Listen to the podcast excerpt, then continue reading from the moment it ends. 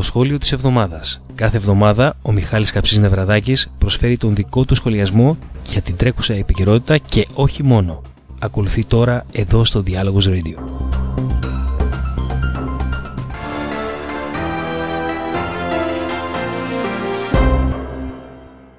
Ώρα να κάνουμε μια σύγκριση. Α υποθέσουμε ότι έχουμε τις κυβερνήσεις δύο διαφορετικών κρατών. Η κυβέρνηση Α υποστηρίζει ότι είναι μια ριζοσπαστική κυβέρνηση της αριστεράς και είχε υποσχεθεί στους ψηφοφόρους ότι θα φέρει ελπίδα και αλλαγή και ότι θα καταργήσει με ένα νόμο και ένα άρθρο τα μέτρα διτότητα που έχουν εξαθλιώσει εκατομμύρια πολίτες και οδήγησαν την οικονομία σε τεράστια ύφεση. Όμως, μετά τις εκλογές, η κυβέρνηση Α έκανε αμέσως κολοτούμπα, μη τηρώντας αυτές τις υποσχέσεις και απορρίπτοντας το αποτέλεσμα δημοψηφίσματος που απέρριψε την επιβολή νέων προτινόμενων μέτρων λιτότητας. Αντιθέτως, προχώρησε στη συμφωνία ενός πακέτου μέτρων ακόμα πιο αυστηρό και οδυνηρό από αυτό που οι ψηφοφόροι επέριψαν. Και παρόλα αυτά, η κυβέρνηση Α κατάφερε να εκλεχθεί εκ νέου, αν και περίπου οι μισοί ψηφοφόροι απήχαν από τις κάλπες. Μετά την επανεκλογή της, η κυβέρνηση Α ισχυρίστηκε ότι είχε κερδίσει μια ανύπαρκτη λαϊκή εντολή και προχώρησε στην εφαρμογή αυτού του οδυνηρού πακέτου υποτιθέμενης διάσωσης. Οι δε υπουργοί αυτής της κυβέρνησης της δεύτερης φοράς αριστεράς διδώνουν δημοσίως ότι δεν έπρεπε να είχαν δαιμονοποιήσει τους θεσμούς που κάποτε ονομαζόντουσαν Τρόικα και ότι αυτά τα μέτρα επιβάλλονται γιατί οι μεγάλες δυνάμεις δίνουν στη χώρα μας λεφτά και συνεπώς πρέπει να κάνουμε ό,τι μας ζητήσουν. Η κυβέρνηση Α αρνείται έστω και να σκεφτεί σκεφτεί το ενδεχόμενο εξόδου της χώρας από την Ευρωπαϊκή Ένωση και την Ευρωζώνη, παρά το γεγονός ότι φαίνεται ξεκάθαρα πλέον ότι η συμμετοχή της χώρας σε αυτούς τους θεσμούς είναι καταστροφική.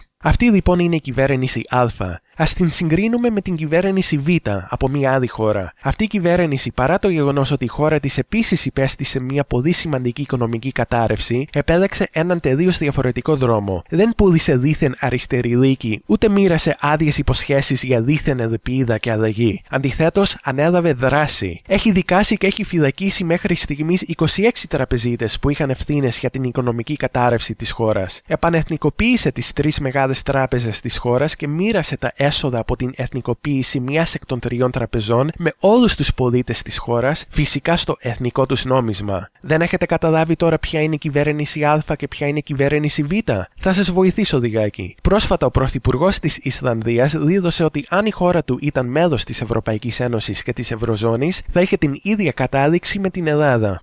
Αυτή είναι η σημερινή πραγματικότητα στην ευρωαπικία που ονομάζεται Ελλάδα, μια οδυνηρή πραγματικότητα για όποιον δεν φοράει ακόμα τις παροπίδες του ΣΥΡΙΖΑ και της Ευρωδαγνίας. Όπως ακούσαμε στην σημερινή μας συνέντευξη με τον Παναγιώτη Οικονομίδη από το κίνημα Χωρίς Μεσάζοντες, ένα από τα πολλά παραδείγματα που δείχνουν τις καταστροφικές συνέπειες της συμμετοχής της Ελλάδας στην Ευρωπαϊκή Ένωση είναι ο αγροτικός τομέας. Ενώ πριν από λίγες δεκαετίες η Ελλάδα παρήγαγε πέραν του 80% των τροφίμων που κατανάλωνε, τώρα πλέον ζώντα το λεγόμενο ευρωπαϊκό όνειρο, εισάγει το 80% χάρη στην κοινή αγροτική πολιτική της Ευρωπαϊκής Ένωσης. Μια πολιτική που έχει καταργήσει την καλλιέργεια πολλών ντόπιων σπόρων στην Ελλάδα και αντιθέτως έχει προωθήσει ξενόφερα τα αγροτικά είδη και καλλιέργειε για τις οποίες υποτίθεται ότι υπάρχει ζήτηση στην Ευρωπαϊκή Ένωση. Άλλες φορές η καλή και πολιτισμένη Ευρωπαϊκή Ένωση, που σίγουρα θέλει το καλό μας, μοιράζει επιδοτήσεις σε αγρότες για να μην παράγουν τίποτα και ας αναγκάζεται η χώρα μας να εισάγει. Έτσι λοιπόν λοιπόν η εγχώρια αγορά έχει πλημμυρίσει από χαμηλής ποιότητας εισαγόμενα τρόφιμα που προωθούνται από πολυεθνικές αλυσίδες υπεραγορών που δεν θεωρούν ότι είναι προτεραιότητα να προωθούν τα ελληνικά προϊόντα. Αυτό φυσικά δεν είναι τυχαίο. Αποτελεί μέρος ενός ευρύτερου σχεδίου. Δεν αποτελεί σύμπτωση το γεγονός ότι πολλά από τα λεγόμενα μέτρα διάσωσης που επιβάλλονται στην Ελλάδα από την Τρόικα διαμαγείας στοχεύουν οικονομικούς τομείς που τυχαίνει να συναγωνίζονται με άλλα ευρωπαϊκά συμφέροντα. Παραδείγματος χάρη, η κοινή αγροτική πολιτική έχει σοπεδώσει τον πρωτογενή τομέα της Ελλάδας και έχει αναγκάσει τη χώρα να ζει από τις εισαγωγές της. Το πρόσφατο πολυνομοσχέδιο καταργεί σιγά σιγά τα περίπτερα για να αγοράζουμε τσιγάρα και τσίχλε από τα σούπερ μάρκετ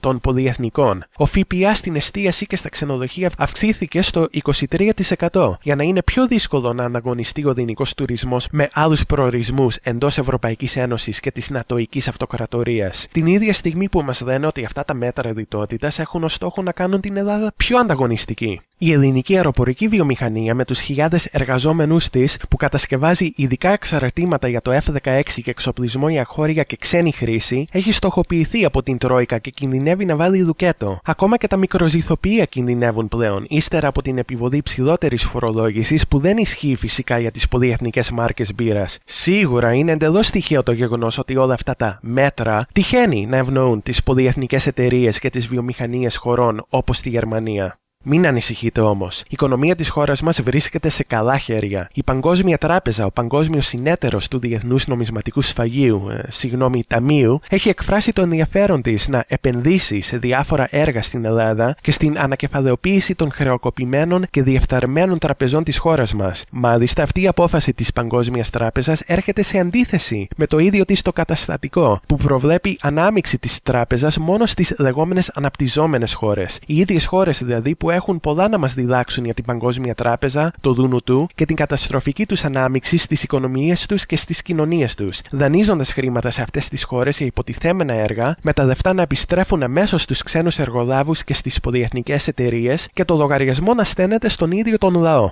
Δεν διατρέχει όμως κανένας λόγος ανησυχίας. Ο ιδιοφυα και σωτήρας celebrity οικονομολόγο Βαρουφάκης θα μας σώσει με το νέο πανευρωπαϊκό κίνημα του που ισχυρίζεται ότι θα πολεμήσει τη λιτότητα. Μιλάμε για τον ίδιο ηρωικό Βαρουφάκη, ο οποίος ως υπουργός είχε δηλώσει στην Associated Press ότι θα στύψει την πέτρα για να αποπληρώσει το δούνου του. Ο ίδιος ήρωας Βαρουφάκης που επέλεξε την Έλενα Παναρίτη ως εκπρόσωπος της χώρας στο δούνου του, παρά το γεγονός ότι σαν βουλευτής του Πασόκ είχε ψηφίσει υπέρ των μνημονίων και παρά το γεγονός ότι σαν στέλεχο της Παγκόσμιας Τράπεζας στην δεκαετία του 90 εξαθλίωσε εκατομμύρια άτομα στο Περού μέσω των δολοφονικών πολιτικών Fuji Shock που είχε εφαρμόσει. Ο ίδιος ήρωας Βαρουφάκης που δειλάτισε τα χρηματικά αποθέματα της χώρας με πράξη νομοθετικού περιεχομένου για να αποπληρωθεί η δόση του παράνομου δανείου του Δούνου του το Μάιο. Ο ίδιος ηρωικός Βαρουφάκης που δήλωσε προημερών ότι είναι υπερήφανος για την Άγγελα Μέρκελ και το τρόπο που έχει χειριστεί την προσφυγική κρίση. Μιλάμε για την ίδια Μέρκελ που συμμετέχει στο πόλεμο στη Μέση Ανατολή και που έχει φιλοξενήσει χιλιάδες πρόσφυγες σε πρώην γερμανικά στρατόπεδα συγκέντρωσης. Και φυσικά υπάρχουν ακόμα εκατομμύρια πραγματικά ηλίθιοι άνθρωποι στην Ελλάδα και στο εξωτερικό που εξακολουθούν να δοξάζουν το βαρουφάκι, όπως τα χιλιάδες άτομα που περίμεναν επί σειρά ωρών να χαιρετήσουν το βαρουφάκι σε πρόσφατη εμφάνισή τους στη Βαρκελόνη. Βέβαια, ο Βαρουφάκης δεν είναι ο μόνος κάλπικος αριστερός που προσπαθεί να εκμεταλλευτεί την προσφυγική κρίση. Ο κατά τα άλλα ομορφούδη και τίμιος Αλέξης Τσίπρας δήλωσε πρόσφατα ότι το υποτιθέμενο ευρωπαϊκό όνειρο γεννήθηκε με την κατάρρευση του τείχου του Βερολίνου και καταστρέφεται σήμερα με τους νέους τείχους που στείνουν εναντίον των προσφύγων. Φαντάζομαι βέβαια ότι αυτό το λεγόμενο ευρωπαϊκό όνειρο ήταν ακόμα ζωντανό όταν ο Τσίπρας υπέγραψε τη νέα δολοφονική συμφωνία με τους λεγόμενου θεσμούς. Και φυσικά ο ηρωικός και πάντα αριστερός Τσίπρας δεν έχει τίποτα να πει για τον ρόλο της Ευρώπης στους πολέμους της Μέσης Ανατολής και για το γεγονός ότι η Γερμανία φιλοξενεί πρόσφυγες σε πρώην στρατόπεδα συγκέντρωσης στο Ναζί. Ούτε βέβαια έχει τίποτα να πει ο Τσίπρας για το γεγονός ότι η Ευρωπαϊκή Ένωση καθυστέρησε τη δημοσίευση έκθεσης για την παραβίαση ανθρωπίνων δικαιωμάτων στην Τουρκία μέχρι μετά τις εκλογές, για να μην σταθεί εμπόδιο στην επικράτηση του σφαγεία της Άγκυρας, τον Σουλτάνο Ερντογκάν.